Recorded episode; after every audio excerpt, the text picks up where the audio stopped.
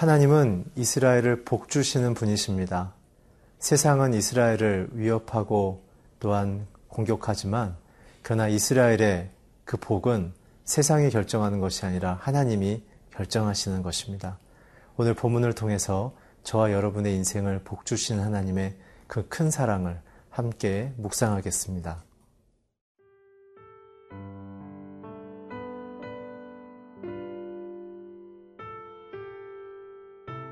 민숙이 22장 41절에서 23장 12절 말씀입니다. 아침에 발락이 발람과 함께하고 그를 인도하여 바알의 산당에 오름에 발람이 거기서 이스라엘 백성의 진 끝까지 보니라.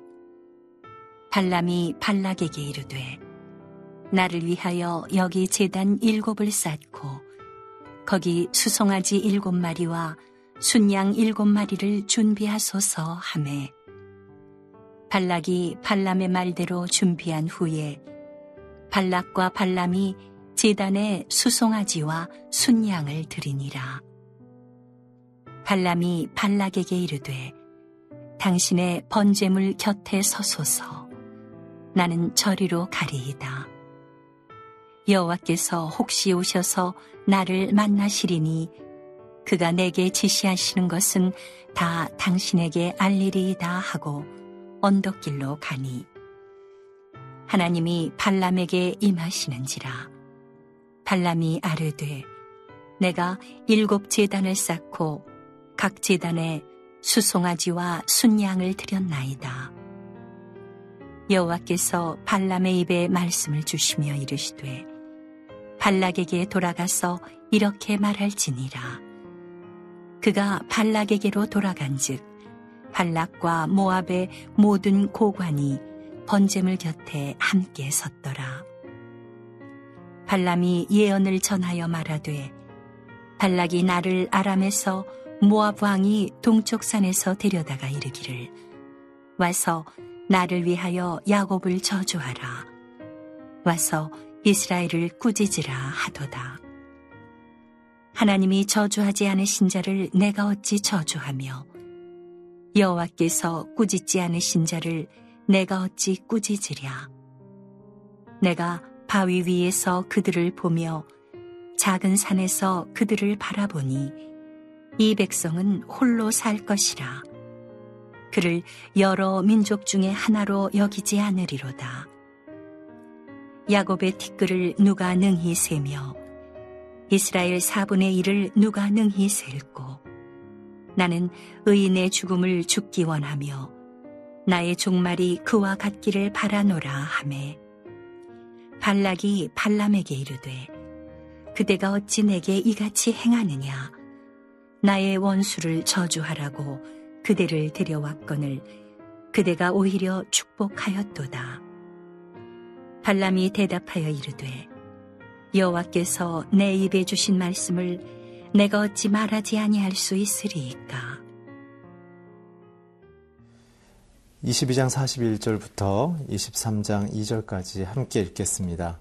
아침에 발락이 발람과 함께 하고 그를 인도하여 바알의 산당에 오름에 발람이 거기서 이스라엘 백성의 진 끝까지 보니라. 발람이 발락에게 이르되 나를 위하여 여기 재단 일곱을 쌓고 거기 수송아지 일곱 마리와 순양 일곱 마리를 준비하소서 하매 발락이 발람의 말대로 준비한 후에 발락과 발람이 재단에 숫송아지와 순양을 드리니라. 드디어 발람이 발락의 진영에 도착을 했습니다. 그리고 발락에게 융성한 대접을 받았습니다. 그리고 난 다음 날 드디어 발락이 그토록 원했던 이스라엘을 저주하는 제사를 드리기 시작합니다. 오늘 재미있게도 장소는 바알의 산당이라는 것이죠. 바봇바알이라는 뜻으로 어, 구약은 기록하고 있습니다. 오늘 선지자가 바알의 산당에 섰습니다. 그리고 그가 하려는 제사는 이스라엘을 사랑하시고 이스라엘을 부르신 하나님께 드린 제사가 아니라 이스라엘을 저주하게 드리, 위하여 드려지는 제사라는 사실이죠. 성도들에게 있어서 예배가 생명입니다. 예배는 대상이 중요합니다. 바로 우리의 예배의 대상은 하나님이시죠. 또한 우리가 예배를 드리면서 고백해야 될 것은 무엇입니까? 우리는 하나님께로 부름받은 자라는 사실을 감사함으로 고백하며 나오는 것이 예배의 첫 번째 단계입니다. 그리고 그분의 사랑 안에 우리는 회복됐음을 그것을 우리는 은혜라고 부르죠. 그것으로 인하여 감사하는 것이 또한 예배에 나아감의 핵심이죠. 오늘 그렇지만 발람은 그런 하나님을 찾지도 않았고 발락은 또한 발람에게 자신이 원하는 저주의 주문을 외우도록 부탁을 합니다. 오늘 성경에서 보여지는 참된 예배의 형식, 하나님이 말씀하신 참된 예배의 형식은 출애굽기와 유월절을 통해서 우리가 발견하게 되는데요. 그것은 바로 속히 나오는 것입니다. 애구로부터 속히 나오는 것이죠. 오늘 우리는 세상 속에 살지만 세상을 등지고 사는 것은 아닙니다. 우리는 세상 속으로 더 깊이 가야 합니다. 우리의 직장에서, 우리의 가정에서 예수를 안 믿는 나의 직장 상사들과 나의 이웃 동료들과 지역 주민들에게 하나님이 증거될 수 있도록 그들의 영혼을 위하여 기도하며 그들에게 하나님의 사랑이 임하도록 하나님께 간구해야 하는 것. 그것이 나를 사랑하시는 하나님의 사랑을 받아들인 자들의 마땅한 반응이며 태도인 것이죠. 그렇지만 우리가 기억해야 될 것은 하나님의 명령하신 것, 세상의 풍습과 세상의 기준을 속히 떠나서 하나님의 말씀, 생명의 그 기준으로 살아가는 것을 예배라고 부르는 것입니다. 사랑하는 성도 여러분, 발람처럼 우리가 유혹을 받는다 할지라도 나의 명예, 나의 소유욕을 채워주는 그 어떠한 세상의 방식과 유혹 앞에서도 우리는 하나님의 뜻이 무엇인지를 물을 수 있는 그 신앙 앞에 서야 합니다. 신앙은 하나님께로 돌아가는 것입니다. 나의 필요를 채우는 것이 아닙니다. 그래서 예수님께서도 주기도문에서 하늘에 계신 우리 아버지의 이름을 영화롭게 하는 것이 우리 인생의 사명이며 부르심인 것을 가르치셨고 또한 그분의 나라가 내게 임했을 때만이 하나님의 뜻이 내게 이루어진다고 가르쳐 주셨죠. 사랑하는 성도 여러분, 오늘 발람이 드리는 제사를 통하여 우리는 참된 예배가 무엇인지, 세상 속에 살아가는 참된 성도의 삶이 무엇인지를 볼 수 있습니다. 오늘 3절에도 보면 여호와께서 혹시 오셔서 나를 만나시리니 그가 내게 지시하는 것은 다 당신에게 알리리다 하고 언덕길로 갔다고 기록하고 있습니다. 갈라디아서 5장 20절부터 21절까지는 하나님의 나라를 유업으로 받지 못하는 사람들의 특징이 있는데 거기에 보면 음행과 더러움과 방종과 우상숭배와 마술이 포함되어 있습니다. 사랑 성도 여러분, 우리는 세상에서 성령의 열매를 맺는 빛의 자녀들입니다. 저와 여러분이 이 발람의 모습을 보면서 하나님이 정말 원하시는 세상 속의 예배, 세상 속의 성도의 삶을 다시 한번 주 앞에 고백하며 승리하시기를 주의 이름으로 축복합니다.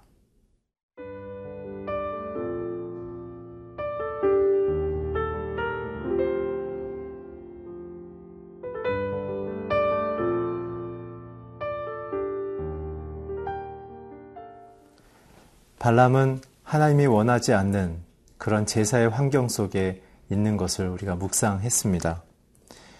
또한 발람의 3절의 고백처럼 혹시라는 그의 표현을 빌려 봤을 때 발람은 지금 온전히 하나님 앞에 사로잡혀 있고 그분의 뜻을 발락에게 전하기 위한 그런 내적인 태도가 100% 헌신되어지지 않은 것을 우리는 발견하게 되어집니다.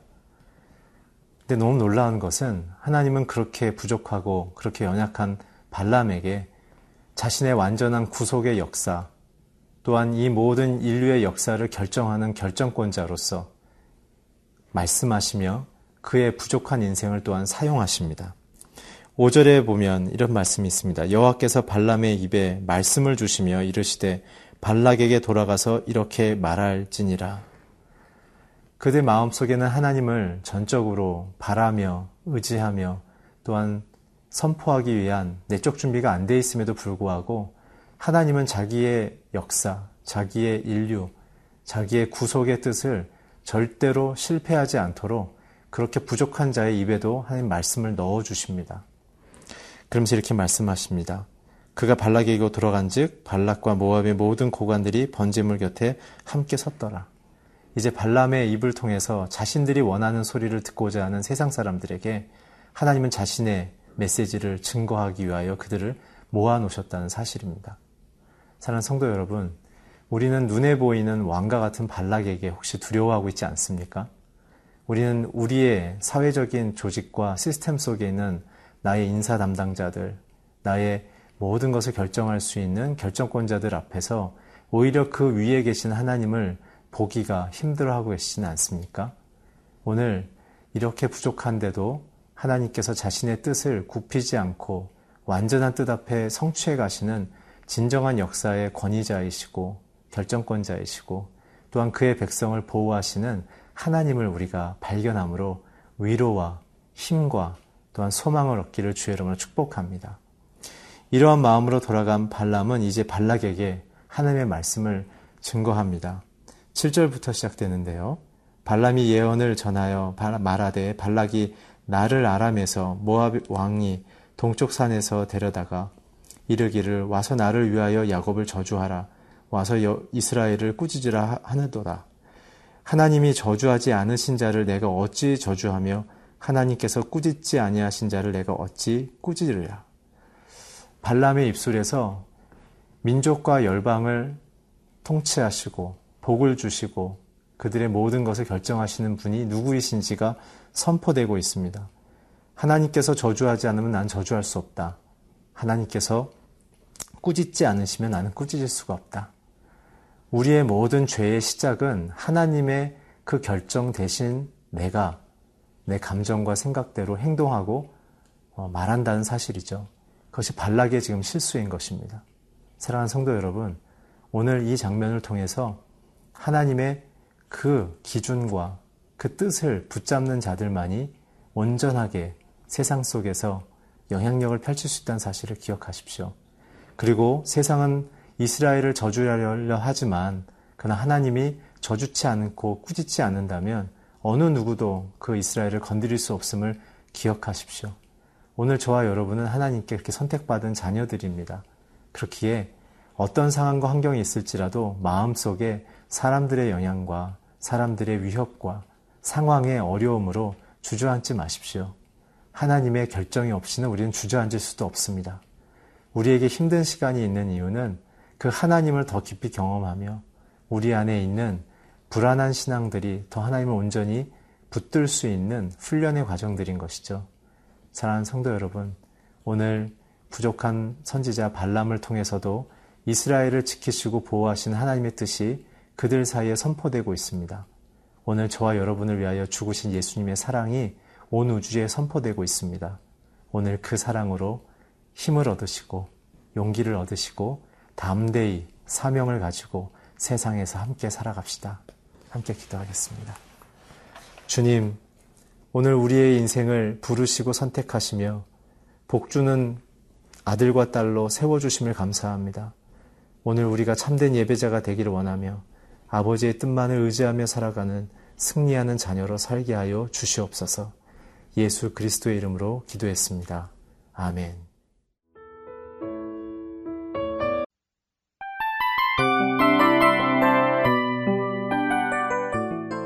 이 프로그램은 청취자 여러분의 소중한 후원으로 제작됩니다.